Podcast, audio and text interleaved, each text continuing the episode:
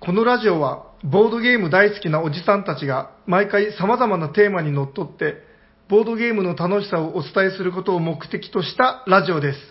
はい、おはようございま。おはようございます喋っているのは T 斎藤とすサニバタイラですよよろしくお願いしろしくまお願いす。しまおしゃべりサニバボードゲーム大作戦す会ザッハー始まっていきますが、はい、よろしくお願いしますよろしくお願いしますあこれが斎藤さんの理想像あていうか、まあ、砂川さんがやってたあの伝統の伝統芸すええ姿ですよ。よろしくお願いしますが、はこのタイミングに入るとあはいはいはい。あーそうなんだあの過去回聞いてみてください。そうですか、なんか、こう、何かを聞いて、多分これ僕、あの、模写したんですよ。あの、聞きながら、こう、紙に書き写して、この、冒頭の台本を書いてるんですけど、ほまあ、もう、ヤホーさん今、なんつうか、えー覚えちゃったみたいですけどうね。ああ、に二代目砂川を周到しつつありますよ ね。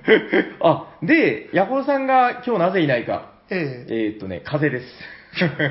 あれ、この間も風邪ひいてなななかったですかねい。や結構ね、体弱いちゃんなんですよ、実は。おじさんだからなかなか治らなくて、うん治りきらずにこうひょこってで顔出したりしてるんじゃないですかね。そうそう、なんか、あの、しかもですよ、あの、一番大切な喉をやられたってことで、おー声が一切出ないので、もう来ても来なくても同じっていう状態に へえ。なってしまったんで、まあ、今日はお休み。そうという今ことで年の風邪なんか喉に来るっぽくて、あ、うん、あ、どうでしえた自分もその一時声が出なくなったり、なんか喉と咳ってちょっと違うじゃないですか。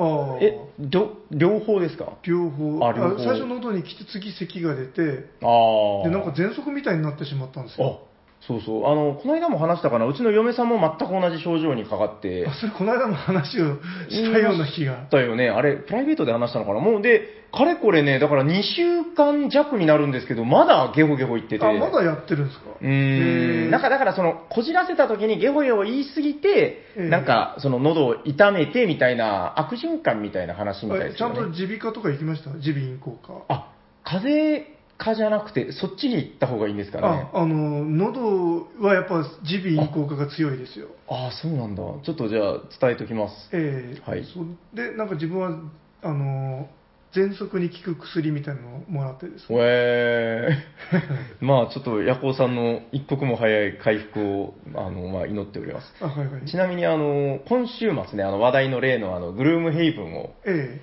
やろうっていう話になってえてあ、あで、ヤコウさんの風邪が治るかどうか次第って いうとこなんですよ。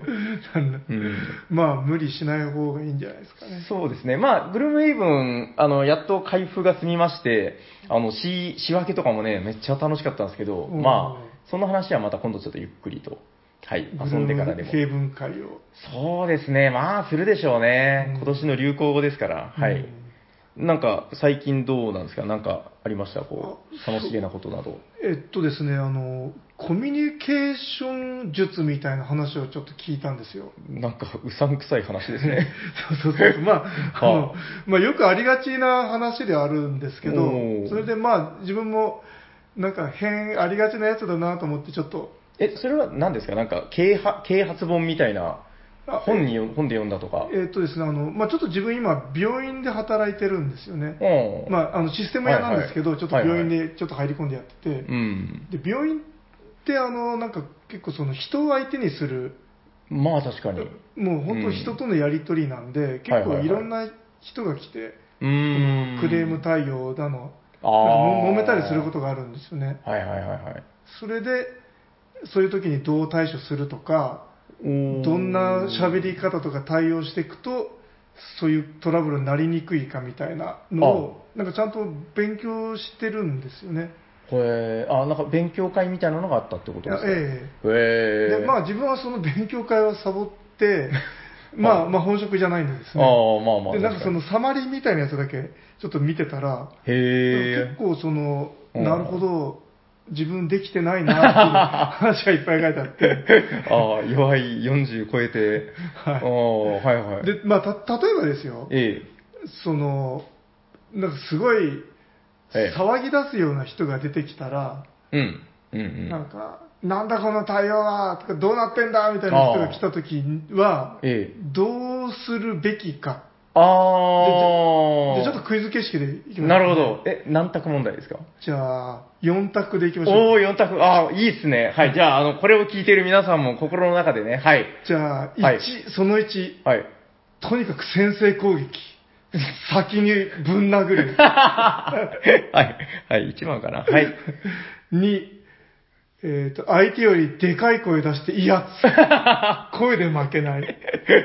はいはいはい。あーいい選択肢ですね。はい。で3は、うん。めっちゃ悩んでる。はい。急いで取り押さえる。おー、えとにかく動かさないようにあ押さえつける。ここまでに正解あるのはいはいはい。 4は、はい。親切な対応で接するんだけど、うん。大勢で取り囲 む。おーちょっと斉藤さん、はい4択の作り方、え、これで僕の思ってるやつだったら、だいぶ作り方がヘボいですけど。えーじゃあちょっと言ってみますじゃあ、ピンポーン、はい。 !4 番。あ、斉藤さん、選択肢が下手すぎますよ。そうですね。 ちょっとあの、紛らわしい選択肢作れなかったんですけど。これはなんか普通にもう一択でよかった気がする。あの、あ、まあまあ、えっと、取り囲む。えっ、と、そう、そうなんですよ。あの、なんか、親あー切でもわに、かるかもな。はいはい。あの、もうなんかいい人っぽい感じなんですけど、うんあの、大勢で取り囲んうで、ん。で、なんかみんなでその人の話を聞くっていうのが、ああ。それがどうもいいらしいんですよね。あ、めっちゃわかる。あーあ、だからその、1対1だと、結局なんかその、喧嘩になっちゃうみたいな、うんなんかイメージありますよそうね。なんかやり込められて、なんか、その、なんか謝んないといけないみたいな。うーん。まずだからその、1番、2番、2番は論 外で、火に油を注ぐような対応だと思うんですけど、3番が 鳥、鳥を抑えるでしたっけ まあそれもある意味いいかもしれないけど、まあ、だから、あの、なんで敵対してるんじゃないんだけど、多分、もう想像したら目に浮かびますもんね、その、うん。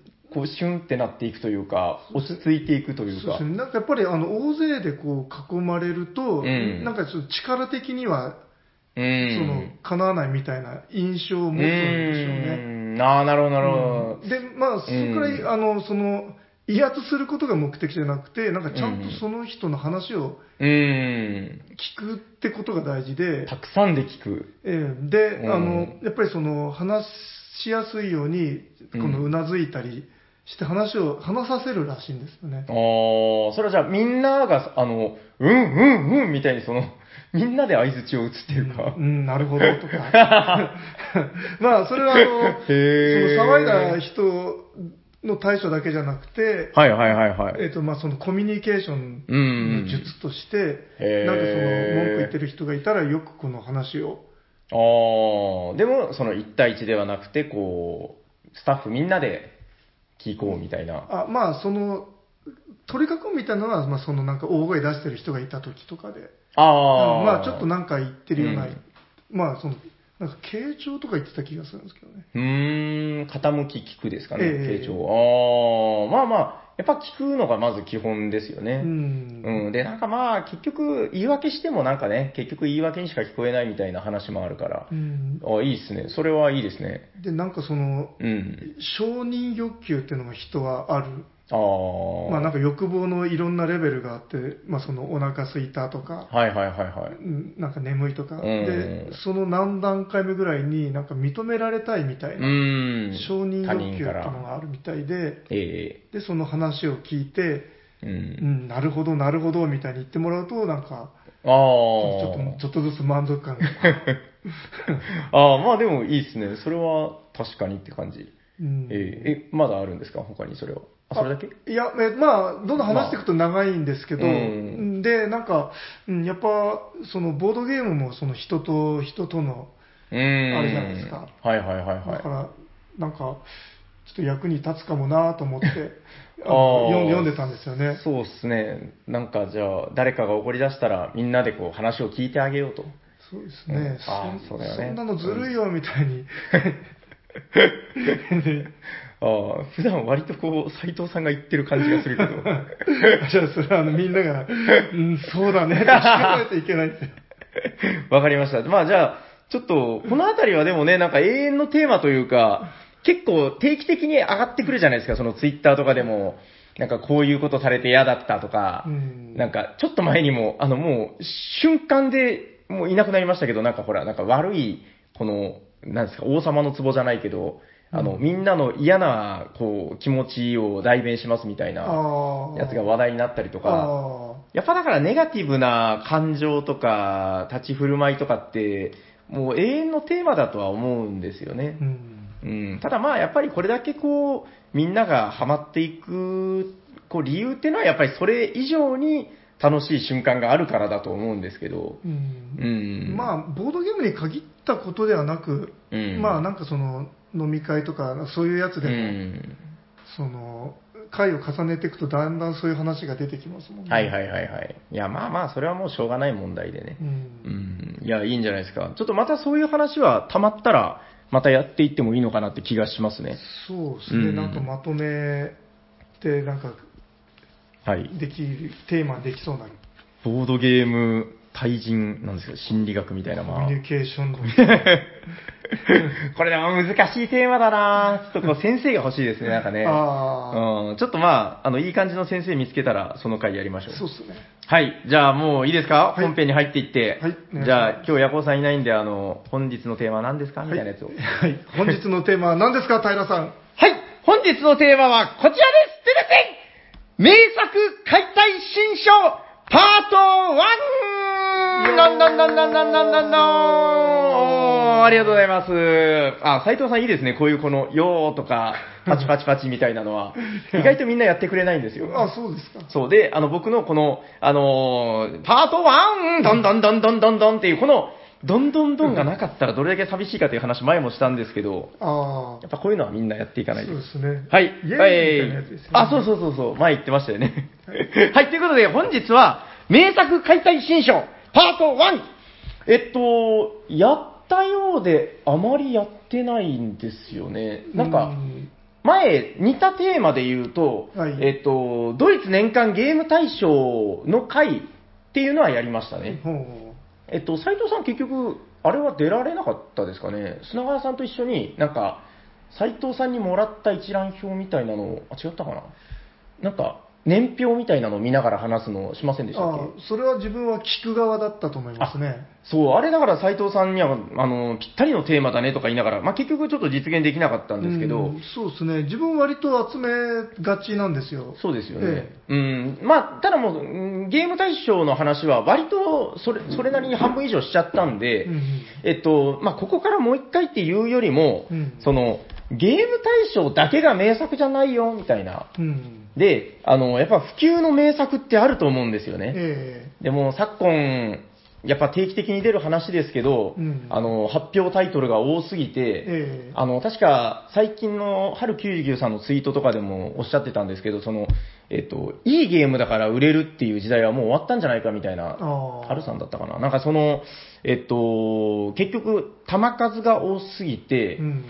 いいゲームも多いんですよ。うん。ああ、これも出た、あこれも、うん、話題作、うわーこれも面白そうみたいな。うん。だから、その、押し寄せる洪水のようなゲームたちの中で、うんあの、普及の名作っていうのはう、ん。えー、なんでしょう、この、動かない、何千年も動かない大木とか、ああ。この川の流れに負けない巨大な岩とかのようにう、ん。この濁流で、ちょっと今、多すぎて、若干この水面下にこう埋もれてるけど、うん。確かにこの水の下には、あの、巨大な岩として鎮座しているよみたいな、うん。そういうものたちを、やっぱこう、定期的に振り返っていくべきなんじゃないかなと。そうですね。うん。なんか自分も割とその考えがあって、はいはいはい。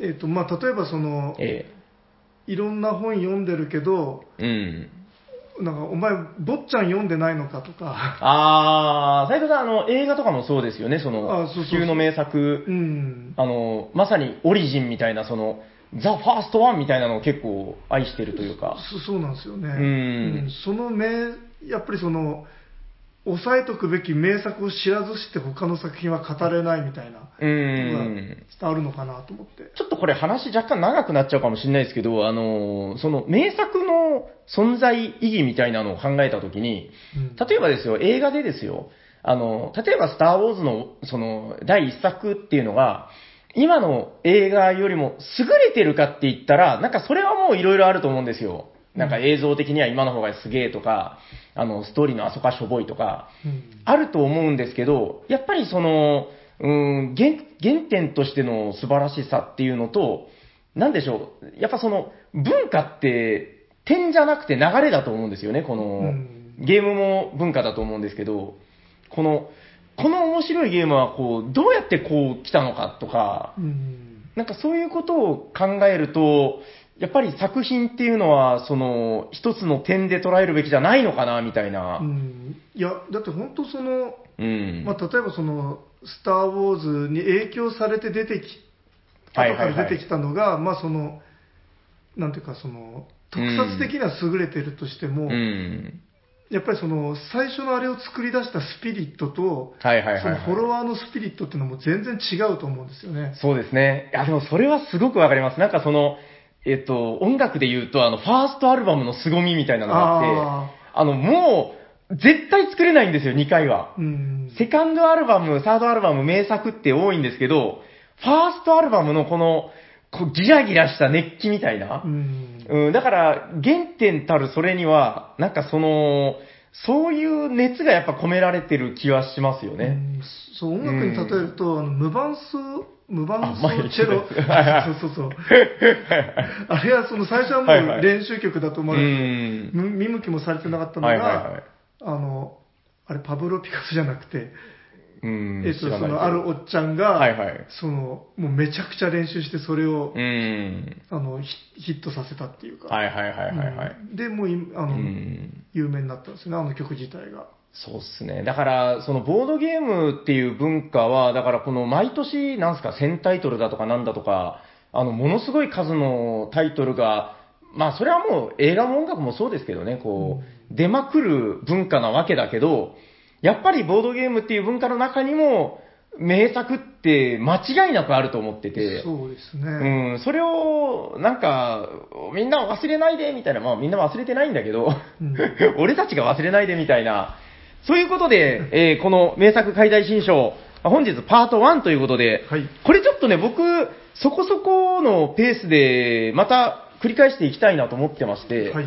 あのーちょっと話、それますけど、あの、自分がバルドラの話をしたら、ええ何人かリスナーの方が、結構何人かなんですよ、バルドラ買ったみたいなあへーことをおっしゃってて、おーあ、これはなんか、いい、あの、善行を積んだなというか、あバルドラしました あ。いや、やったことないです。あれ、いいっすよ。斎藤さん普通に好みだと思いますけどああね。そうですね。往年の名作で、うん。なんかちゃんとこう、やっぱユーロゲームの面白いところが、うん、まあ、ドイツゲームっぽい、うん。あれですよコンね。ポーネントよし、ルールよし、楽しさよしっていうところで。んほど、程よいっていうやつですよね。本当程よいですね。はい。ということで、じゃあ、えーそろそろテーマに行こうかなと思うんですけど、はいじゃあ、そうですね、自分が先行でよろしいですかはい、どうぞ。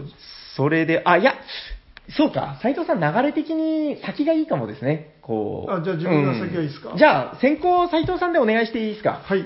はい。えっ、と、じゃあ本日は斎藤作品1作品と、はいえー、サニバタイラ作品1作品で、はいえー、まあ、それぞれ1作品、合計2作品を、えー読んで、あ、読んでというか、まあ、あの、紹介していきたいかと思います。はい。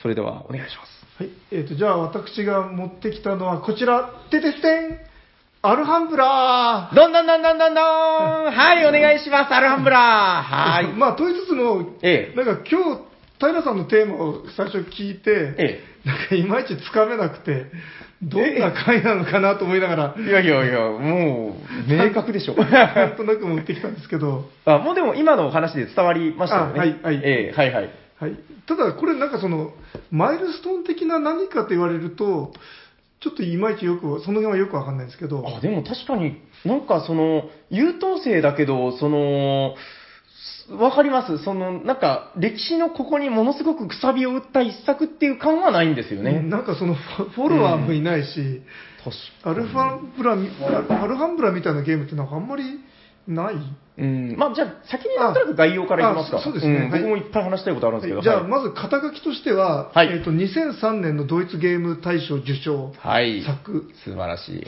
作者はディルクヘン。来ました。はい。ディルクヘンで有名なのは、えっとこのアルハンブラと、ローゼン系に。あそうですね、ローゼン系にですね。将軍とかですかね。あーあとなんかあったかな。なんかもう一個ぐらいありますよね。 あとなんか波が、ええっ、と、なんか砂浜の出え来それ、 それ最近出て話題にならなかったやつでしょ。なんかそやいつはいい です。やたら鶴ヶ谷で叩き売られてる。まあでも名作製造機だよね、ですよね、割とこう、ローゼンケーニヒもそうだし な、んか割と独特の味がある作品を作ってるんですね。はい。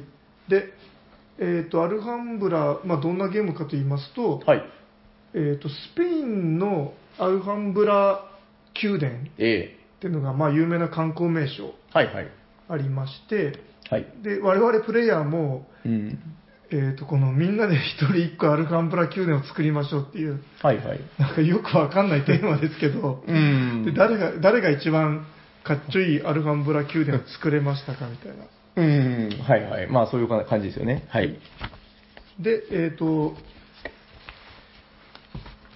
え、えどうしーと ました はいはい。まあ、ほわんと言いますと、えっ、と、カルカソンヌみたいなタイルをこうくっつけていくゲームなんですよね。うん、で、そのタイルを、えっ、と、あえー、とその宮殿をまあ一人一個、まあ、毎あのカルカソンヌみたいに一つのマップをみんなでくっつけるんじゃなくて、うんうん自分の宮殿をこううんタイルをくっつけてってでかくしていきましょうと、んなんかいわゆる箱庭みたいな感じですよね。そうですねん。でそのタイルをはい。自動的に取っていくんじゃなくて、えー、と市場に4枚出てるのをお金を払って購入とはいはいはいはい。で、えー、とお金の種類が4種類あって、うんうんうんまあ、これはなんかそのヨーロッパなので、いろんなあ国の通貨があるありますとーはいはいはい。でまあその、まあ、4, 4色あるのでそれで買いましょうとへへで買ったタイルを自分のマイアルファンブルにくっつけてこのその出来具合によって点数が入りますとうんうんうんで、えー、と得点があの、まあ、ざっくり言うとあのなんていうんですかね、えー、と1位争い枚数争いうん。うん。カラーが12345建物が6色に分けられててはいはい。それぞれの色が多い人、まあ、マジョリティ争いっていうんですかね、そうですね。うん、 1位の人が何点2位の人が何点とうんうんうでんそれが、えー、と全部で得点計算が3回あって、えーとまあ、だんだん後半になるにつれてでかい点数が入りますよとはいはいはい。で、えー、となんかもともとは、えー、となんて言ったかなシュテム層ああー、シュテムツそうかなんか、あー、わかりますよ。あの、カードゲームでしたかね。そうですね、うん。あのもう単純にそのタイルくっつけるのがなくて、うん。えー、と枚数枚数勝負あ、マジョリティ争いだけのゲームあの、ちょうど買い物のやつはあったんですかね。これって天才。あ、それもよくわかんない。えー、とそうですね、それはそっちはちょっとやったことないし、あんのあんまりちょっと調べたことないんですけどうも、ーんそういう、はいはいはい。えー、と元ゲームがあって、それはいはにいその、えー、と宮殿をくっつけるっていうそのパズル要素みたいなのをうんつけましたよ、はいはいはい。概要はそんなもんでいいですかはい。あの、まずね、やっぱりあの、名作はですね、匂いがいいんですよ。 あの、わかりますこの、この袋完全にドイツゲームの匂いしますよね。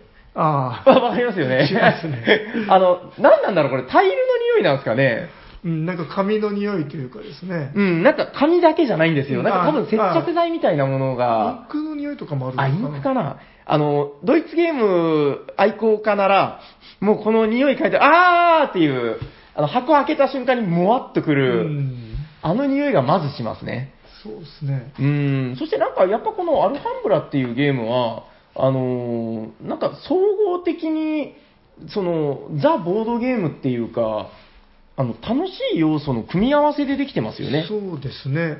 で、なんかあの、ぶっちゃけこのバトル要素的なのはないし、うん相手を妨害したりする要素もない、うんえ、まあ競争ですよね。そうですね、競争。うんで、よく言えば、あの、遊びやすいし、うんあの、なんか、喧嘩にならない。はいはいはいはい。悪く言えば、あの、なんかその、バトル要素がないんで、うん若干物足りないうん。感じもありはするんですよね。うんうんうんただまあ、僕がそのザ・ボードゲーム、ザ・ドイツゲームっていう言い方したのは、僕なんか、まさにそれ、それこそがドイツゲームの、うーん、なんか一つの大きな顔なんじゃないかなと思っててうん、その、ぬるさ。うん。アメゲーってバチバチじゃないですか。ああ。で、ドイツゲームって、やっぱ良くも悪くもその程度の違いはあるけど、その、ぬるさ、優しさがあると思うんですよね。うんで、アルハンブラは特にそれが感じやすいゲームというか、そうですね。なんかや、ぎうん優しいプレイ感ですよね。そうそしてそのゲーム中に割と自分が気持ちいい瞬間が多いんですよね、その、うん。その最たるものがそのさっき言ってた、俺って天才。ああ、いや、それまだい説明してなかったですよ。あ、言ってなかったですっけど、はい。俺って天才のじゃあ説明をお願いしあます。はい。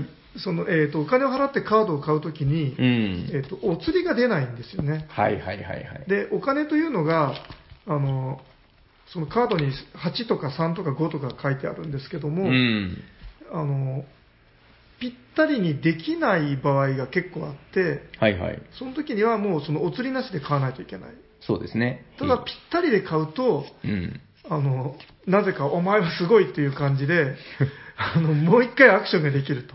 あれ、ちなみに僕最初に斉藤さんから、俺って天才って教えてもらったけど、あれは、あの、あ斉藤、斉藤エディションですかえっ、と、あれはあの、頭脳絶好調というゲームからのオマージュということで、はい。本当は別に何もセリフなんかないんですかそう、自分が説明するときは、それ言わないとできないからねと言っちゃうんですけど、別に、じ実はルールブックに書いてないです。本当だ、書いてね。ちなみに僕、あれ習って以降、あの、すべてのゲームで、そういう、なんかその連続手番とかが来た、あの、できるルール説明するときは全部それ使ってますけど、だから、サニバでは割とポピュラーな、そう自分もあの、もう手拍子付きでやりますからね。俺って天才って。相撲取りみたいな動きで。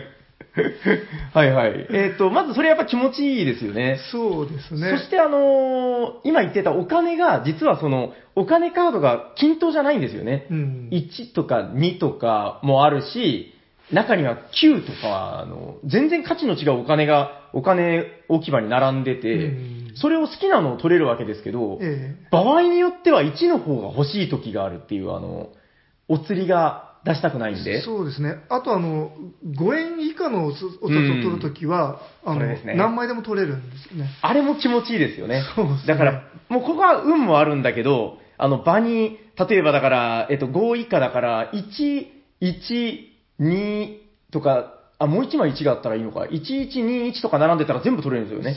えっ、と、 5まで1、2、1。合計そう5ですよね。。だから、それは、なんていうんですか、こう、5のカード1枚取るよりも絶対に強いそううん。分割というか、そのお釣りの調整が効くんで、そうですね。それをババババって取れた時とかも気持ちいいし、連続で買い物するのも気持ちいいし、ん。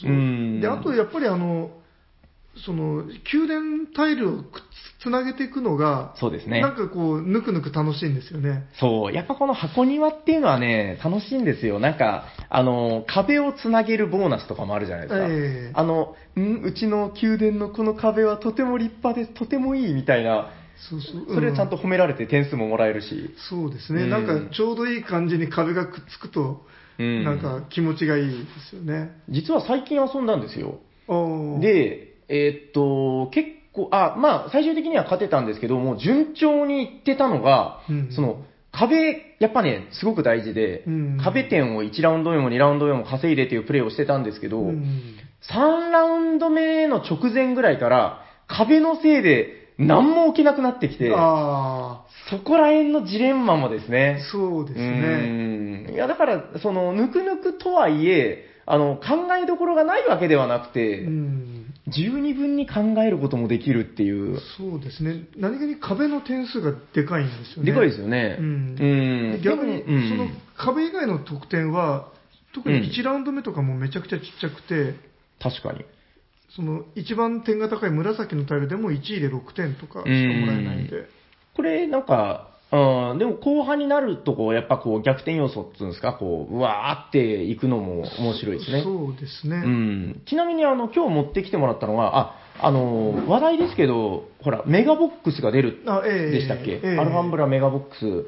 ちょっと話題じゃないですか。どんくらいでかいのかっていうど。んぐらいメガなんでしょうね。うちにちなみにね、カルカソンの、えっと、ビッグボックスとか、ああエルグランデビッグボックスとかがありますけど、あれよりでかかったらえらいことだけどな。いや、でかいはずですよ。あの、アルっとすごいファンブラビッグボックスっていうのがありましたもん。あ、それであれぐらいあ、知らないんですかええーと、多分おあの、いわゆるビッあグボックのスシリーズサなイんだ。あ、じゃあすごいな。ズで、クイーンって、その、ただでさえ箱がバカでかいことで、そうです有ね。名ですからね。ああ、なるほどね。じゃあちょっとそのメガボックスの話題もあるんで、なんかちょっと、拡張、斎藤さん好きじゃないですか。あ、はいはい。なんか、そうですね。推しの拡張をなんか一つなり二つなり、こう、せっかくなんで話を。で、アルファンブラ、まあ、その、クイーンゲームお得意の、うん特。徴がうようよ出てるゲームええで、これは面白そうだぜってやつを、全部で6個出てるんですよね。現状で。ええはいはいはい。そうで、えー、と とはいえ、自分も拡張は全然例によって遊べてないんですけど、うん自分が持ってるのは、1、2、3、6、はい。はい、で、で推しは、推しはですね、うん、これが面白そうだなという。割と評判がいいのは2が評判がいいって聞いたことあるんです、何ね、拡張ですか2その名は、もえー、と1つの拡張に4つモジュールがあって、うんまあ、これを好きな数入れていいよと。へえ。で、えー、とその拡張2ってやつでは、はい。ダイヤモンドっていうええ。ダイヤモンド。第5のお金が出てくるんですよね。おおあ、ああ、その、まあ、お金カードが4種類だけど、5種類目が。そうですね。でへこいつはその、あの、何色のこ、あの、買い物にも使えるあっていう。、オールマイティそうですね。なるほどね。あ、それはあれですね。結構なんか、運の要素をこう、薄めてくれる的なことなのかな。そうただ、いわゆるジョーカーとは違って、あ、違うんだ。このダイヤへーモンドはダイヤモンドだけで、このまとめて使わないといけない。あー、でも、その、好きな色のが買えると。そうですね。へー。あ、これはでも普通に、お金カードの中に混ぜるんですね。そうですね。ああ、素敵ですね。あ、これ確かに面白そう。へえ。うわ、何これ人物とかいるよ。ああへえそうそう人物とかあと門門っていうのができたりですね門とか陣地とかああ。あと分かりやすいところで言うとええ、拡張3ではお釣りってのがあるんですよえ、え、え、え、お釣りもらえるんですか そうこのお釣りが出ないことが特徴のアルフアァルハンンブブララが。ではい。お釣りが出るええだけどあのこれはなんか単純にうれ面白そうですよおうおうおうえそれはお金として持っとけるそうですね。へええ、じゃあチップがつくんですかあのうん。お釣りはあのなんあ、かこれか。 1金分のおやつで、おー、じゃらじゃらある。はいはい。あの2金オーバーするごとに袋からこうランダムに1枚引けるっていう、あ、ランダムで。えへえ、あ、ちょっといいですね、これ。えへえ。でもこう引くのってやっぱ嬉しいじゃない ですか、ああ、なるほど、なるほうんど。へえ、あ、いいっすそうねで。すねこれはあの子供とやった時に、うん子供だけは、うん。うん。あのお釣りもらえるよみたいにするとちょっとハンダで使えるのかなとなるほど。ああ、いいっすね。やっぱこういう、なんかね、こう、融通が利くというか、いろいろできるのもいいとこですからうね。んなるほど。どうですかなんか、あとはですねありますうん。拡張1に、へいへい。えー、とそれ気になりました。こあーの分厚そうでいすね木のタイル。でもこれ別にこんな木のタイルじゃなくて全然いいんですけかっどこいい。なんかあの、変なアラブ人みたいな顔が印刷されてるんですよ。ええこれ、なんなんですか、ここれ。れ名前はですねんこれだワジールおワジールの超超愛愛。ワジールっていうのはカタカナのワジール。名前ですかね。そうですね、まあ、このおじさんの名前なのかうーんな、でこれは何かというとうん。あの、自分の番にならないと、あのタイル建物のタイル買えないじゃないですか、もちろん。それがこれを使うことで、え使いますってやると、えあの自分の手番以外で1回買えるらしいんですよ。おーはいはいはいはい。でなんかあのレビューとか読むと、うん。あの6人プレイとか、うんあの多人数でやるときにはこれがあった方が断然いいってなるほどね。それこそさっき言ったその運の要素を薄める系ですね。そうですねうん。なんかプレイングでなんとかできるようにする欲っていしういの出たけど、その手番がなかなか回ってこないから、もう買われちゃって、なるほど。6, だ6とかだともう本当その流れ次第ってとこがありますもんね。そうですね、えー、ああ、確かに、これはいいですね。いい拡張な気がすで一る。回使ったらもう裏返しして、裏返してる状態では使えないんですけど、ええその手番を一回つ、あの、これ表にするっていうアクションで、おー表にするこ、手番を表にすることで、あの、また次に使えますよ。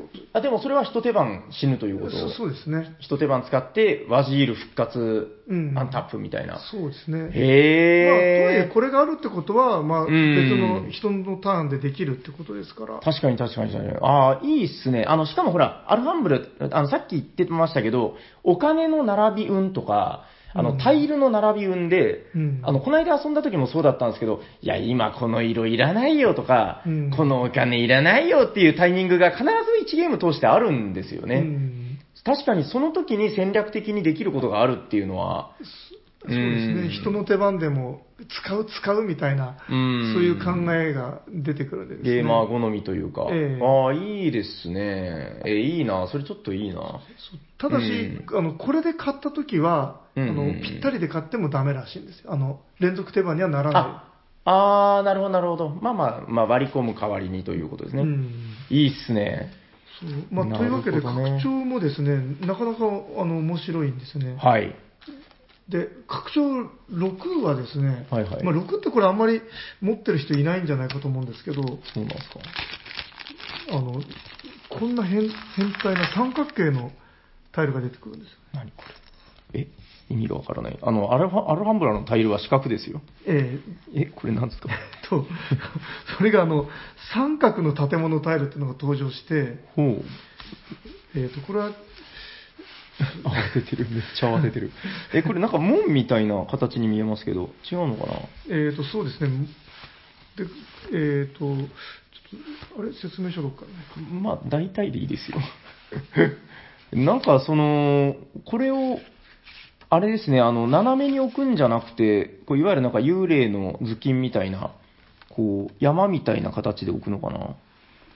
絵がその向きですもんね。まあ、あのーあ、違う角に置くんだあそうですね、角に置くことでの、この角が、なんていうか、取れる、まあ、普通にあの建物をつなげるように置いていくんですけど、へー。三角形が混じることですごい変態的な宮殿の形になっていくっていう。おー、あー、なるほど、なるほど。つながり感がですうね。ん、あー、これはでも面白いかも。面白そうですようね。ーん。ちゃんと壁もついてるんですね。うん形は固定かな。ああ、いいですね、いいですね。しかもちゃんと色もあるんだ、これにも。そうですね。まあでもこの色はどうだったかなんか意味はありそうですけどな。うね。んなるほど。どうですかこんなもんで大丈夫ですかはい。はい。えー、じゃあ、名作、えー名作っていう名前でよかったっけ名作解体新書、パート1、い前半は、もうここでだいぶ時間経ってあますけどそ。そうですね。じゃあまあとりあえず、あの、はいアルカンブラは、はい。あの、ぬくぬく楽しいし、拡張もいろいろ楽しめますよということで。はい。メガボックス買いですね。はい。自分の、あの、正直迷ってます。え、嘘でし ょいや、持ってんのに少し迷ってます。ああ、もし買ったらこの拡張全部うちが引き取ります んで。ねただ棚がなはい、ありがとうございます。それでは、えー後半戦、じゃあちょっとまあ、時間があんまないんで、こう、私がサクサクっと、はい私が紹介する、えー名作、本日の、えーゲームはこちらですテレセンケルトダダンダンダンダンダンダンダンダーンはい、えっと、まず、えー作品的な情報を参りましょう。えっと、ケルトはね、多分、ちらほらとは話してるけど、がっつりこれをゲームで紹介したことっていうのは多分なくて、ほうほう自分、ロストシティが好きなんですよ。はい。で、ロストシティの話は結構何回もしてるんですけど、んまあ、今日はこの名作たるケルトとロストシティのこう比較みたいな話ができればいいかなと。はい。はい。えっ、と、まず基本情報です。えー、ドイツ年間ゲーム大賞、えー、大賞受賞2008年でございます。うんえっと、アルファンブラの5年後ですかね。はい。そして作者は、えー、名、名称、ライナ・クニーチアということで、はい。まあもう、名作の塊ですよそう。ですね。国千代が唯一取った大賞作。えっと、現状まだそうなんですっけそうですね。ラマで取り損ね、あの変態の格好して。ノミネートとかは何度か。そうですよノミネねー。トとか推薦とかですね、未だにケルトのみ。けれどのみ。なんですよね。まあそういう意味でもちょっとなんか、で、やっぱりよく言うじゃないですか、あの、国津屋マニアたちがね、国津屋の名作まだあるぜ、みたいな、うんなんでケルトかね、みたいな話を聞くんですけど、はいやっぱりケルトみたいな、あー100人乗ってもケルトなんですよ。このケルトの良さっていうのをまあ今日は話していこうかなと。はいえっ、と、メーカーがコスモスですね。あの、僕あれなんですよ、余談ですけど、い、あの、いわゆるこの箱のサイズってあるじゃないですか。ええコスモス箱。まあ、大箱、いわゆ大る箱で、なんか、コスモス箱サイズってなんか僕の中で呼んでて、ええで、この箱のサイズの話をするとき、このゲームがなんかあか頭に浮かぶんですよ。おーまあ、これはもう超個人的な話ですけど。はい。えっと、でですね、ケルトどんなゲームか。えーっとですね、まあ、ざっくり言うとレースゲームなんですよね。えーっと、5つ、5種類のコースがありまして、まあ、第1のコース、第2のコースみたいな。で、そのコースごとに、えーレースをしますよ。まあ、レースといっても別にその1位、2位を目指すわけじゃないんですけど、なるべくそのコースの先まで走ると点がもらえますよと。うんで、なんか、一応テーマ、ケルト民族の何々みたいなテーマあるけど、そそうそうなんですかね。ほぼノンテーマですかね。そうですうよん、ね。なんかまあ美しいそのケルト文様の、まあ、ボードがありまして、うんまあその石が並んでて、うんうん、まあそういうボードがあるんですけど、そこでどれだけ先まで進めるかということなんですけど、えっと、まずシステム的にやっぱ美しいのは、うんあの、ケルトの教えで、これ本当かな僕あの、インストの時毎回言ってるんだ けど、あの、ケルトの教えにはい、中途半端は飽きまへんでという教えが あるらしいんですよ。それ、本当 本当かななんか今ルールブック読み直したら書いてないな。いやなんかあるんですよ、実は。はい。で、あ の何事も中途半端。くもじいが、はい。千と千尋の神隠しの中で、くもじいが言ってましたね。そうでしたっけ、仕仕事やるなら最後までやれって。そう、飽きまへんでっていう話があるので、 はいあの、まず面白い要素、その1、えーコースごとに得点設定があるんですけど、えっと、最大で10歩目かなえー、あ、違う、9歩目なんだ。9歩目まで歩けるんですけど、なんと、1、2、3歩目まではマイナス点うんってことで、えー、進む、あのー中途半端に進んじゃうと逆にマイナス点を食らっちゃうよと。うんはい、これがケルト民族の教え、中途半端は飽きまへんで。で、えー、4歩進んだらやっとプラス点に転じるんですよね。うんじゃあどういうことかっていうと、もうこのコースは行かないって決めて、一歩も行かなければ0点で済むんですよ。うんで、一歩進むとマイナス4点食らっちゃうと。だからまあそういうところで、えー、まあ行くのか行かないのか、そこの、まああのジレンマですよね。うんこれがまず一つ。で、えー、国津屋ジレンマその2、えー、カードを出して進むんですよ。まあいわゆるだからあのサイコロを振ってとかではなくて、えー、例えば青のカードを1枚出すと、青のコースで一歩進めると。うんまあね、知ってる方は多いと思うんで、今更この基本的な説明してもって気もしますけど、まあ一応ね、せっかくなんで。えっと、で、えー、カードを出したら進めるんだけど、えー、ジレンマ、ででんでん小さい順か大きい順でしか進めません。うんはい。ってことで、えー、例えば、9を出した後に、えっと、一気に4とか出しちゃうと、えっと、これはもう下り順で出すっていう意思表明になるんで、うんえっと、もう間の5とか6が出せなくなりますよと。はい。えー、なので、なるべく我慢しようみたいな話になってくるんですよね。うんで、まあ、あのーなるべくたくさん出すには、ちゃんと9、8、7、6、5みたいに、こう、お利口さんに出していかないと、まあ、あの、上がり順でもいいですけどね。うん1、2、3、4みたいに出していかないと、やっぱり高い点まではたどり着けませんよと。はい。まあ、これが一応ケルトの基本になるんですけど、えっと、僕の思う、このケルトの、えー年間ゲーム大賞、ドイツ年間ゲーム大賞としての素晴らしさと、うん僕の愛するロストシティとの、うんまあ、比較。はい。はい。えっとですね、あの、まあ、自分やっぱボードゲームカフェをやってるんで、えー、そうですね、まあ、ガチのゲーマーの方も来ますけど、やっぱ昨今、あの、ゲームなんか知りません。どうやって選んだらいいんですか何が面白いんですかもう教えてくださいみたいな。うんそういう方も一定数、むしろ多数来られるんですよ。うんで、その時に、そうですね、まあ、ロストシティも進めることはあるんですけど、あの、やっぱり、より出しやすいのはケルトなのかなと。まあ、まずプレイ人数が違います。うんえっと、ロストシティは2人専用、ケルトは2から4人ってことで、うんまあ、よりやっぱり出す場が多い。うんでですね、やっぱ、大きな違いは、あのーえっと、プレイ感ですね。うんあのーやっぱ一番大きな僕の思うそのケルトのこのポップ感、うんポップっていうのは要するにこのなんか大多数に受け入れられやすいっていう意味で僕は捉えてるんですけど、その何がポップか、あのですね、そのリズムよく進むんですよね、ケルトは。うんえっと、そ、そこがなぜこのロストシティはジリジリ感で、ケルトはポップにこう、ポンポンポンポン進むのか。うんえっとですね、ロストシティっていうゲームは、あの、先ほど申し上げたあの、ケルトのルールとほとんど一緒で、えーただ、上り順しかダメなんですね。うんだから、低い数字から必ず出さないといけない。2、3、4、5みたいに。で、えー得点システムが全然違って、あの、出した数字の、数字がそのまま得点なんですよね。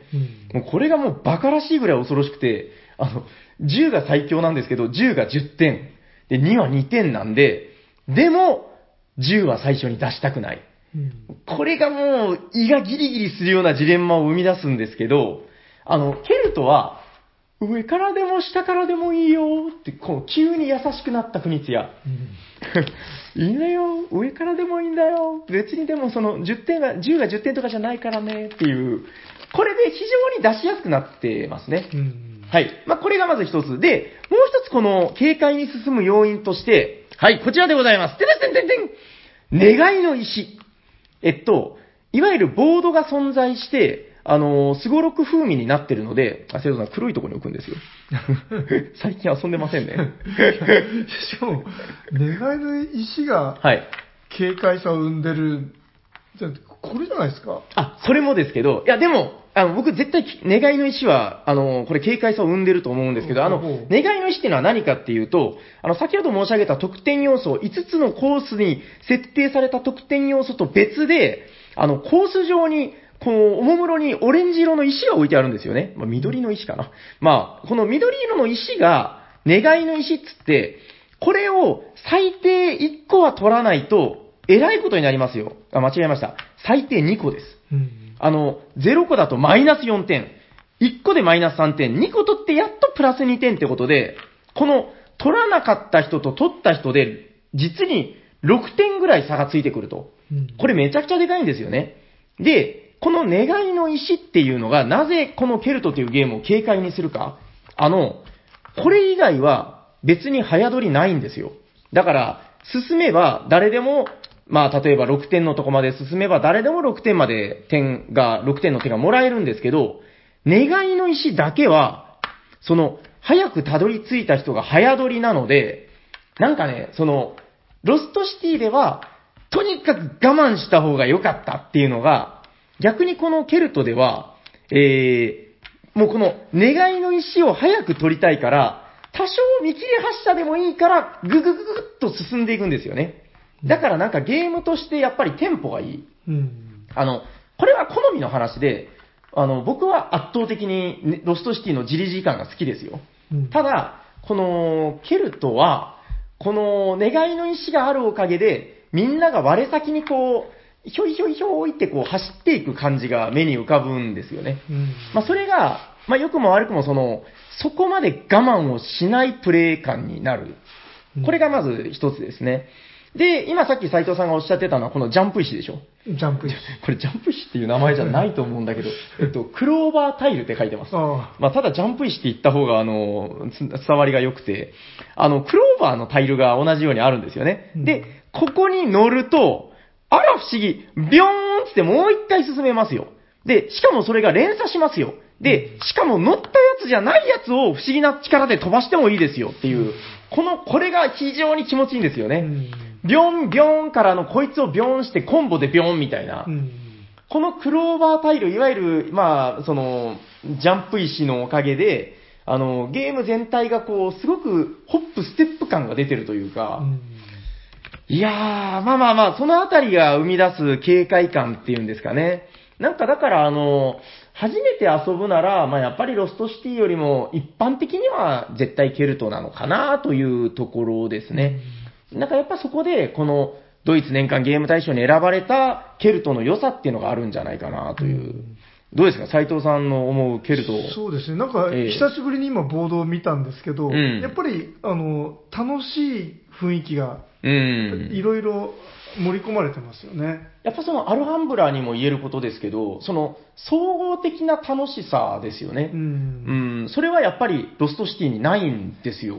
そうですね、うんこのスートによるその違いとかも出出ますしね。そう、あの、さっきい話してた、だから願いの石だったり、ジャンプ石っていうのが、あの、ゲーム開始時に裏向きで置いて、で、表向きに返すんで、うんあの、毎回違ったゲーム性が楽しめるんですよねう。ん。今回このコースはすっげえジャンプいけるとかう、ん。うん、まあそこでのこう、じゃあどのコースを狙うのかっていうところも楽しいし、そうですね。あといわゆるあの、スーパーひとしくん。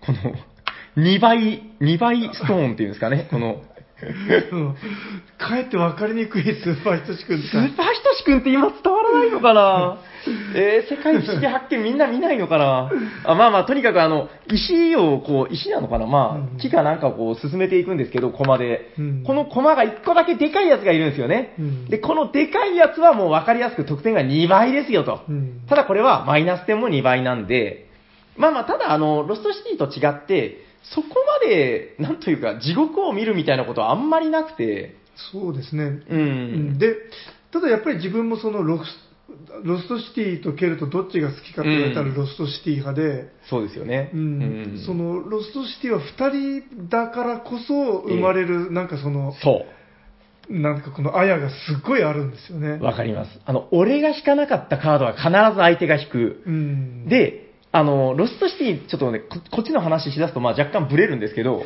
ロストシティのこのギリギリの気持ちよさっていうのは、あの、引かない時っていうのがあるんですよね。うんあの、山から引いて、引いたらゲーム終了に近づくんだけど、うんその代わりにあの、て捨て札、共通の捨て札から引くっていう選択肢があって、うんただ、こっちを引くと、山を掘れないんですようね。んだから、このギリギリ感っていうんですかね。そうですうねん。だから手札からあと何枚出せるかっていうのをうん計算できたりとか、終盤のですね。そうですね。熱いですよね、あれは。うんあの、決してでもね、ガチゲーじゃなくて、あの、運の振れ幅は結構大きいとは思うんですよう。んただ、それでもやっぱりゲーマーがうらうならされる、この、ギリギリギリギリっていう感じですかね。うんあと、あの、自分が伸ばそうと思ってる列を、相手が伸ばし始めた時の、何クソ感。うん負けないぞみたいな、これはやっぱりロストシティならではの1対1のギリギリ感があるんそうでで、すね。だからなんかやっぱりそのロジカルなとかテクニカルな楽しさはうんロストシティだけども、そうですうね。ん、なんかやっぱりそのゲームとしてなんかわちゃわちゃ遊うんぶ楽しさが確かにケルトの方にうんあるなっていうのはあ思いますよね。そうですね、やっぱだからドイツ年間ゲーム大賞ということで言えば、間違いなくケルト、うん。あのファミリーゲームとしての評価っていうんですかね、うん、それはやっぱり間違いないかなと思います。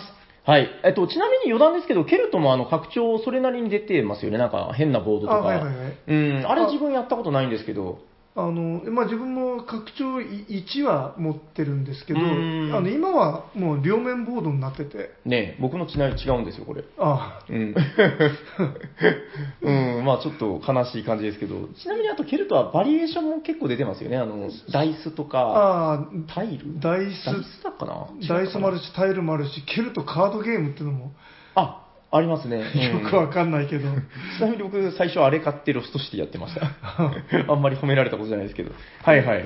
まあまあ、そんな感じで、あの、ケルトは、まあ、まず、遊んだことない方は、あの、地味だなとか思わずに、あの、やっぱりね、結構中毒性がありますよ。あの、あの、僕のイメージですけど、女性がやっぱ結構ハマるっていう印象があって、あのね、なんか結構パズルっぽいものが好きな女性の常連さんがいるんですけど、うんその方がね、やっぱもう、上ごとみたいに蹴ると蹴るとって、毎毎日蹴るとみたいな、そそんなことをおっしゃってる時期があって、で、で、やっぱすごくハマってましたね。うんあとなんかこの占いっぽい雰囲気があるじゃないですか、これ。あー、まあなんとなくわかります。はいはうい。んなんかケルト占いとかなできそうな感じ。 確かに。 うーん。に西の方ではいはい。何が待ち人が来るんで、 ねあとこのボードと駒の美しさがめちゃくちゃありますよね。うんこのボードのこの深い緑と、この鮮やかな緑のコントラスト、ツートンカラーみたいな、そうですうね。ん、そのあたりの美しさもあるし、あの、これはね、実際に遊んだ方って実は意外と、どうなんだろう、全国的に今は逆に少ないんじゃないかなって僕は思ってるんですけど、うん、どうなんでしょうね。うんなんかね、その、やっぱちょっと地味なんですよね、昨今のうん。派手なゲームに比べると。うんまあ、戦ったりしないですからね。そうなんですよね。ただやっぱこれは本当そのドイツゲームのいわゆるやっぱだから優しいぬくぬく感っていうのがとても感じれる名作だと思うので、これあの皆さん偏見捨ててぜひ一度は遊んでください。で、フェルトのこの感じが逆に合わなかった方、ロストシティをおすすめします。あの、こっちはね、だからケルトが合わない方こそ、あの、多分ハマるんじゃないかなっていう。うんねで、あと、 さらにロストシティも、はいはい。ロストシティボードゲームとか、あれ僕やったことないですよ。あれどうなんですかね。自分ははないです、あね。れケルトじゃないですか。そう あと、あれかな、下からしか行けないからとかな。あと、ロストシティライバルズっていう、ロストシティを2人用にしましたみたいな。あれは何なんですか あれはロストシティでしょ買ったけど、まだやってなくて、今よくわかんないです、あ、買ったんですかあれ。あ買い買いあれ、ロストシティでしょあ、いや、えーと違うんですかいや、ロストシティライバルズは逆かな ?4 人、なんか4人用のセリゲー、セリゲーもあるんですよ。へえ、もうなんか、ケルトとロストシティでどんだけ食っていくつもりなんだ、この人みたいな。そういや、だけどなんかロストシティライバルズは、ええあの、傑作っていう評判でえ、そうなんだ。で買ったんですよ、一応。えーちょっと気になりますね。じゃあちょっとそれはまた今度遊んでみましょうよ、ぜはいひ。、そうですね。はい。ということで、えっと、本日はですね、まあ、えーお試しというか、まあ、1回目だったんで、まあ、こんな感じかな、みたいな感じでやってみましたけど、はい名作解体新章、どうでしたかはい、そうですね、なんか、いいいっすね。まあ、なんか、ぶっちゃけ、まだまだあるでしょ。うん。ううんん。ていうか、やっぱりあの、こういう名作を、この一通り抑えてこそ、うん。一人前のポーズが言わ れてうん、なんかその、最近のチャラチャラしたゲームに目をこうね、奪われがちですけど、うんやっぱりその、最初に言ったように名作っていうのは、あの、100年経っても面白いから名作なんだぜ、みたいな。ううん、ん。あの、手放しで今のゲームより面白いっていうつもりはないんだけど、やっぱそこにはその、作り人の思いだったりとか熱みたいな、うん初代の凄みっていうのは絶対にあると思うんで、そうですね。まあ皆さんもあの名作単宝じゃないですけど、まあこれをきっかけに遊んでいただければいいんじゃないかなと。はいこれぐらいでよろしいですかはい。はい。ということで本日は名作解体新書パート1でございました。また近日ね、パート2もやりたいと思いますんで、お楽しみにどんどんどんどんどんどんどん。はい。それでは、えー、お便りのコーナー。ほわんほわんほわんほわん。あ、いいですよ。はい。えー、ということで、番組にまた本日、そうですね、本日3通のお便りが届いております。えー、それでは、えー、っと、読まさせていただきます。えー、では、まず1通目、こちらでございます。えー、っと、どちらから参ろうかな。じゃあ、こちら参りましょうかね。えー、おしゃべりサニバの皆さん、おしゃにちはおしゃにちおは。しゃにちは。ロニーですどうもロニーさん、こんにちはかっこいいんですよ、ロニーさん。はい。えー、先日のゲームマーケット秋でお話しさせていただきありがとうございました。購入したゲームも楽しく遊ばせていただいてます。これからも楽しみにしております。えー、以前、トリマボドゲデさんが、えー、大阪に来られた時に一緒に遊んだのですが、えー、その時に、トランプゲームを遊びました。へー普段ボードゲームは遊びますが、トランプを使ったゲームはあまり遊ばない私にとって、すごく新鮮で面白かったです。おしゃさりの皆さん、ドラントランプゲームを遊ばれる場合、どんなゲームを遊ばれますか教えていただけると幸いです。ということでほう、ロニーさん、ありがとうございありがとうございまます。す。はい。で、ちょっと思ったんですけど、なんか、一通一通コメントした方が分かりやすいかなと思って、あーそそうっすちねょっと、なんか思い出し、思い出しやるじゃないですか。あーえちょっーと今日お試しでやってみましょう。あはいえ、なんかトランプゲームどうですかそうですね、いや、その前に、えっ、と、鳥間さん、なんでそんな、いつそういうゲームをやるタイミングがあったんですかね。大阪ゲムマじゃないですか大うん阪ゲムマかなわかんないです、でも。なんでしょうね。チームとかなかったですもんね、あのう時。んいや、まあ、ちょっとこれは詳しくは鳥間ボトゲデさんにはい問い合わせということで。えっと、トランプ、なんかありますそうですね、まあ、自分のトランプ歴でいうと、もう小学生の頃とかうーん。あは、あの大貧民、大富豪、あ、まあまあまあまあ、定もうあれ番でをすね。昼休みにずっとやって、ええ中学になってからはあの、ナポレオンに変わったんですよ、あそれが。やっぱ結構な人が言いますよね。ナポレオン面白い面白いって。うんうん。高校に入ってからは、ニッパチっていう、知らない。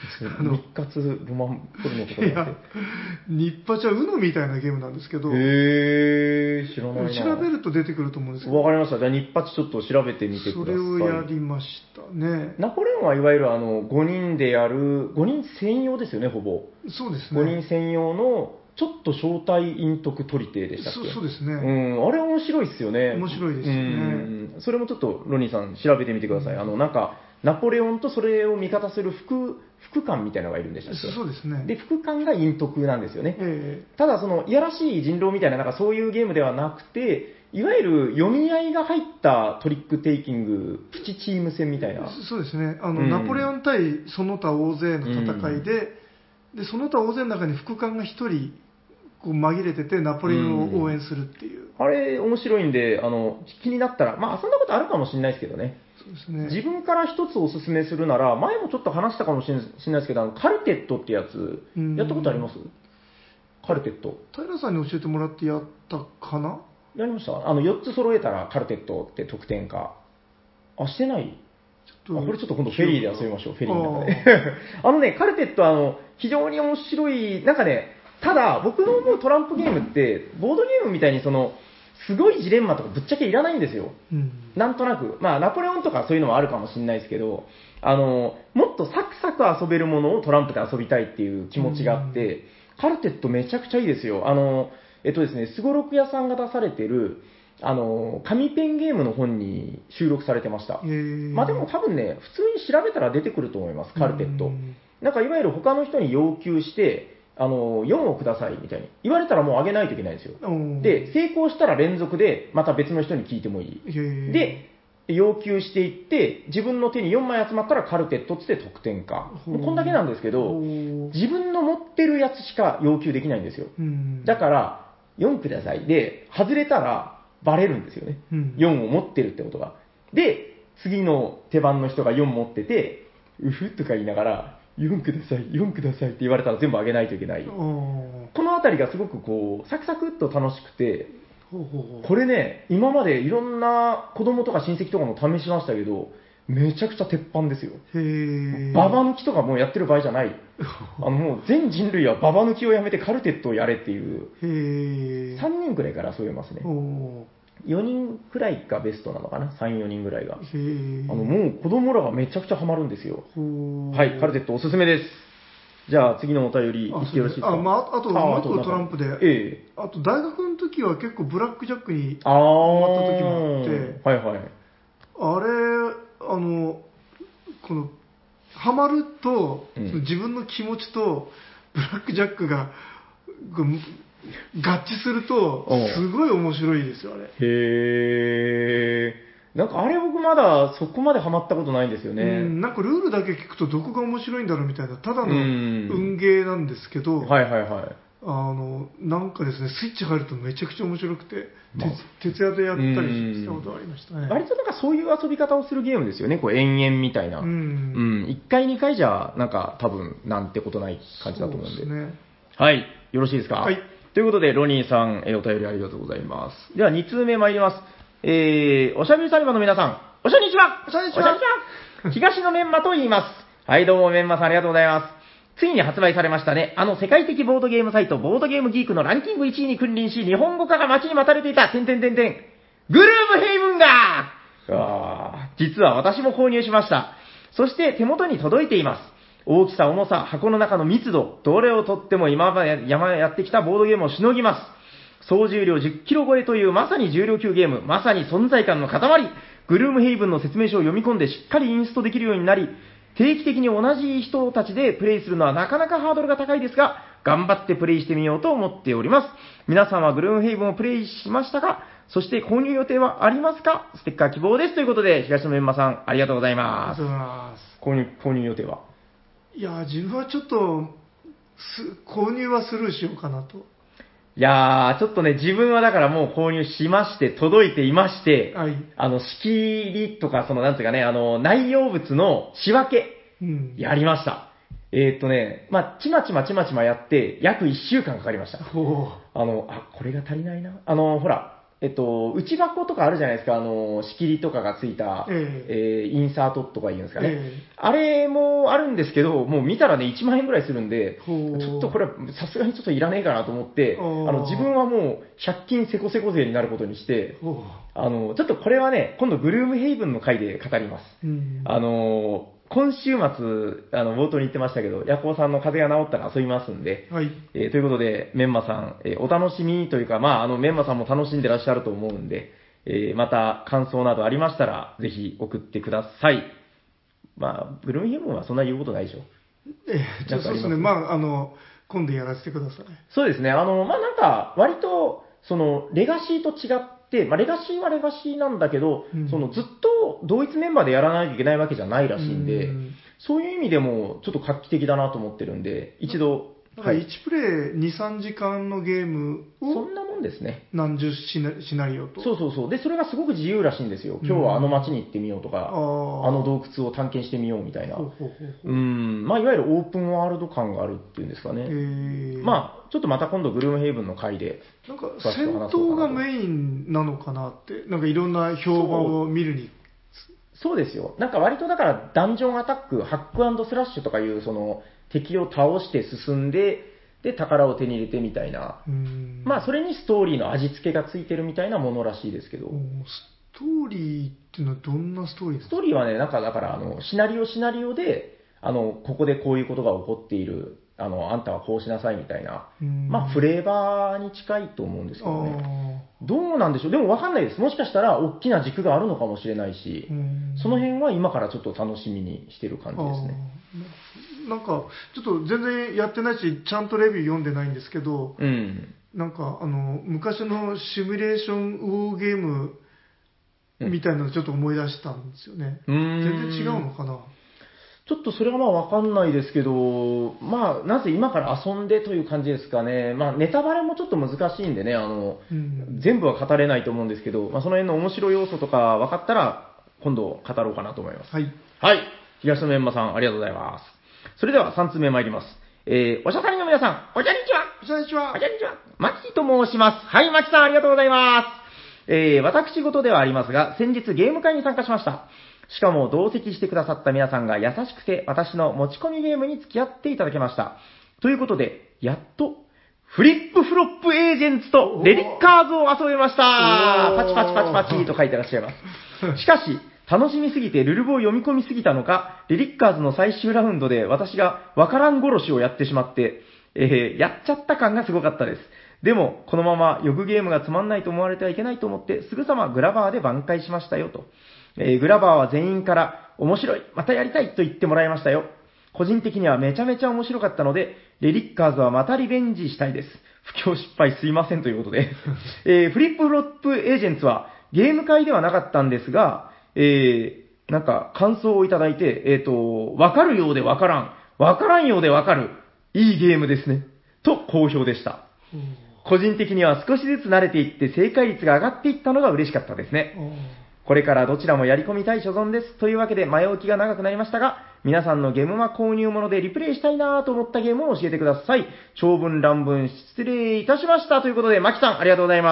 がとうございますフリッププレイですす。いやー、嬉しいっすね。このね、あのー自分のゲーム遊んだ感想来た時の斉藤さんいい顔してますからね。そう、いや、やっぱりなゲームってその、やっぱりその、遊んでもらってなんぼ、遊んでなんぼなんで、えーそりゃそうだ。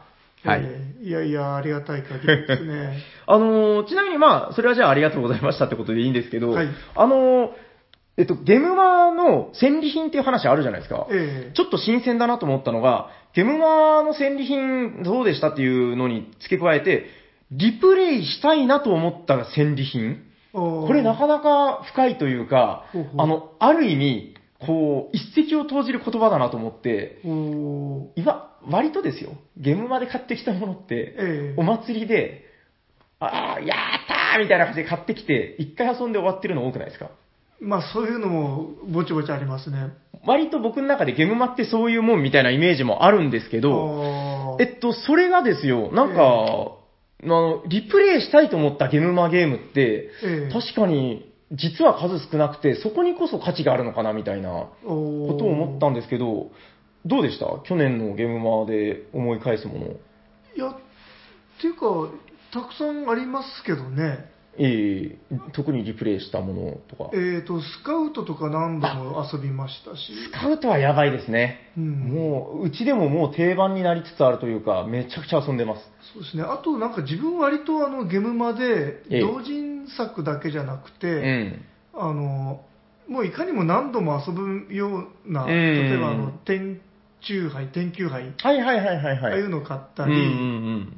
あとあの、この間、あの、モザイクっていう、あー、あれ面白かったですえねえ。あの、まあ、ひょこ昔りアパンのッパーハンドっていうの出てた、へえ、あはれ、いはいあれうんモザイクを買ったりとか、そうっすね。いや、なんか、結構面白いなと。自分がですね、やっぱそれで、うーん、一番は、まあ、スカウトなんだけど、ごく最近に限って言えば、あのー宝石がいっぱい、ーあれやっぱね、子供がめちゃくちゃハマりましあた。へうーえ、ん、なんかあんまりボードゲーム好きじゃないって言ってる伊賀栗くんも、おあう伊賀栗くんどっちかって言ったら、なんかその言ってるアブストラクトゲームっぽいものの方に今ハマってるんで、でも、あの宝石のゲームはどうなのみたい な、今日はあるのみたいな感じで、ちなみに伊賀栗くんも、あの、ヤコウさんと一緒で今日風邪ひ いてます。うーん、ちょっとそんな感じでね、結構遊んでるなーって感じですかね。あとあえの、どんぐり山も、あの、ゲームまで買ったやつ。あれはもう前の前のゲームはですあかーね。そうですうねん。まあでも、もうめちゃくちゃリプレイしてますう。ん、まあもう製品化されたぐらいですもんね。そうですね。まあ、ということで、あの、ここういう話をしてたらですよ、ええもう次の大阪ゲームマがもうあと1ヶ月ちょっと後なんですよ。ああ。ということで、そろそろ大阪ゲームマの回もやらないといけないですね。そうですね。あうれ、んなんか、いつ頃から宣伝したらいいのかよくわかんなくなってきて。自分もちょっと迷っててう、んそろそろ、まあ2月入ったらかなとは思ってまうんすけど、なんかツイッターとかネットを見ると、なんかあんまりまだ宣伝してる人がいなくて、なんか、むしろなんかゲムマ、春ゲムマの宣伝しあーとかが目に入ったいりや、それはでもやっぱあれじゃないですか、規模の違いじゃないですか。僕もこの間初めて行って感じましたけど、やっぱ東京のあの圧倒感っていうのはあるんで、うんうん、でもまあ大阪もね、やっぱ自分ら近いんで、まあやっぱ行きやすいですから、ええうん、盛り上げていきましょうよ、大阪、そろそろ。そうですね。はい、ということで、えー、マキさん、お便りありがとうございました。ありがとうございました。それでは、本日の、えー、ステッカーですね。えー、もう平等に参りましょう。えーと、1、2が出たらロニーさん、3、4が出たらメンマさん、5、6が出たらマキさんということで、お願いしますでれれれれれじゃーんにロニーさんおめでとうございますありがどとうんござどいんますどんどんどんどんどんどんちなみにロニーさん、あの、今年の、あ、違う、去年のだ、去年の前半でステッカー当選して、あの、砂川さんが半年ぐらい送ってなかったっていう。どうぞ それを、ゲームマ秋で、あの、秋だったかないやまあ、おっしゃられて、すいません、すいません、つって僕が謝ってきました。ロニーさんすいませんでした。はい、ということで、えーお便りありがとうございました。お便りはどこに送ればいいのかなえ、これ、これ難しいですよ。えっと、あー、じゃあじゃあ頑張って行ってみます。行ってみましょう。ドゥンえっ、と、メールは Gmail で、おしゃべりさんにもアットマーク Gmail.com、シャワー SHA、ドゥンお便り待ってます。全然言えてない。ホットゲーム今ヘッドえーと、毎回だ、誰かが楽しいゲームを紹介するぜ今日は誰俺だだどーんはい、お願いしまはい、えっ、と、今日ご紹介するのはこちらテレステン、すはい。 8円だどんどんどんどんどんどんどんどんはい、お願いしますえっ、と、これ何円だな何円だ ?8 円だで有名な。 はーい。えーまあ、話題作ですね。はい今まさに新版が発売になって、はい。そうですね作者はウォルフガング・クラマー来ました、クラマの、いわゆる陣取りゲーですね。ー。イエそうで最近そス。の、はい。えー、とリメイクされて、うんうんうん。えー、と入手しやすくなったよということで、はいはい。まあ、どんなゲームなのって気になってる人もいらっしゃるのかなと思って、はい、ちなみにこちらは9番ですね。あそうですね9番でもかっこいいっすね。この時代の凄みを感じそうるな。ですね元はあのハンス・イム・グリュック社、まあ、ちょっと自分が持ってるのはリオ・グランデ版ですけど、あ、そうなんですね。はいハンスなんだ。はいはい。ハンスです。へい。そして、はいどこがホットですかえー、とじゃあ、えー、とゲームの概要を説明でいいですかね。そうですね。まあ、ざっくりっと。はい。えー、ともうなんかめちゃくちゃこれオーソドックスな陣取りなんですよね。はい。えー、とボードにタイルを置いてって、まあ、その陣地を広げていくっていうゲームなんですけども、ええ。えーとですね、カードがあっりまして、はいはい。土地カードと動物カード、それとお金。うん。で、えー、とお金でカードを買ってそのカードを使って、えー、と盤面にタイル自分のタイルを置いていくってういう、ん。うんえーだからね、えー、と2段階2段階システムって言ったらいいのかなはいはいはいはい。お金を払ってカードを買ってカードを使ってうん自分のタイルを置いていく陣取り、はいはいはいはい。なんとなく。はいで,、えー、とでそのお金はどうやって稼ぐかというと,、うん。えー、と市場っていうのがありましてはいはい。その自分の土地から市場に向かって、えー、となんか動物タイルを今度置いていくんですようね、ん。で市場につながると,、えー、とその動物の長さプラス土地の長さ分のお金をもらえる、うーん。ちょっと口で言うと若干分かりづらいんですけどもやればすぐうん。分かります、。はい。でえー、と得点が2回発生しまして、う中ん間に1回と最後に1回、はいはいはい。で、えっ、と、得点がですね、まあ、4種類、あ、得点方法、4, 4でいいんだったそんなにあるんだ。はいはいはい。あ、5か。うーん。そんなにあったっけはい。で、えっ、と、ざっくり言うと、まあ、うん自分の土地を3つ以上つながってると、1個につきさ、えっ、と、2点。はい。だから基本的には自分の土地を、あの、長くつなげるといいんですよね。うん。であるいはもし別のところに置くとしても3つ以上のつながりにすれば点が入るのではいはいはいはいはい。それをあのつなげた方がいいとうん。でそれから、えー、と8円だこまって、うん。あちょっとちょっとこの辺ちょっとあんまりちょっと説明がしづらいんですけども、うん。まあまあ、面白いとこでいいですよ。はい はい。そうですね面白いところえない。このゲームには面白いところがない。 いや、面白かったですよ。あの、自分も遊ばせてもらいましたけど、 あの、どうだったかな。でも、いわゆる陣取りなんだけど、はいなんか、その、世間一般の陣取りっていう感じとなんかまた少し違うというか、なんかつなげる感が強かったんですよね。そうですね。あ、えーとコネクションというかはいうんあと、あの、市場っていうのが、はいはいはいゲーム上に何、11箇所ありまして、うんうんで、えー、とそこにつなげるつなげた数に応じてうんうん。うん。例え、ば5箇所の市場につなげるとうん。得点フェーズで15点入るうん。全部で11箇所つなげれば66点入るとなんかだから、あのー農場ゲームっていう感覚はそんなになくて、ええなんか僕の中でですよ、あのー牛の形した電車をつなげてるみたいな、 そんな感じですねなんかこれすっごい電車っぽいですよね、雰囲気。やってることは。うーん。なんかだからいわゆる、ポンポンと置いていく陣取りじゃなくて、こう、ぐねぐねぐねみたいな、うんうん、つながりを伸ばす感じっていうのがやっぱ気持ちよかったようそうですな記ね憶はありますね。うん。まあえっ、と細かいルールはしゃちょっとはしょってうん何をやってるかだけ言うと、うん。自分の土地をでっかくするといいんですけども、うんまあそのみんな同じようにやるんで、はいはい。そのだんだんこう伸ばせなくなってくうる、ん。それから市場があちこあちこちにある市場につなげるといいんですけど、うんみんなあのつなごうとするので、はいはいはい。まあ、その塞がってしまっうんてつなげない、まあやっぱコネクションゲームの常ですね。そうですね、うんであとなんか池タイルっていうのがあって、はいはいはい、ありましたねそ。れに隣接してると一点でそれをあうのん隙間にポコッとこう池をうーん。はめると結構点がでかいので、はいはいはいはい。あのまあ、池をこう買ってポツポツ入れていくんですけども、うんその池自体が壁みたいになってうん。その相手がこう通れなくなったりとかですね、はいはいはいはい。だからなんか割とそのいかにも陣取りなんですよねうーん、まあまあ、そう言われてみたら確かにそうなんですうね。ん、広げたいでも相手が邪魔だとか、うんどこを先に押さえとくとかどっから伸ばしていくみた いな はいはいはいはいはいはい。なるほどですね。はい。え、もうよろしいですかえっと、これなんか全然魅力伝えきれま した 伝えきれてない感じがするんですけ ど。うーん、はいはい。そうですね。で、えっ、と、あとお金でそのカードを買わないといけないので、一応お金のマネジメントっていうのも若干あるんですよね。うーん、なんか割とすぐなくなってた感じはしましたけどね、記憶によると。うん、まあ、ただ、うまくやればそんなになくなりはしないんですけどね。あそうなんだええへえ。割と自分的には金は、うん。あの、余るイメージが。これ、ボードはリバーシブルで、なんかその、この配置が違うんですよね、確か。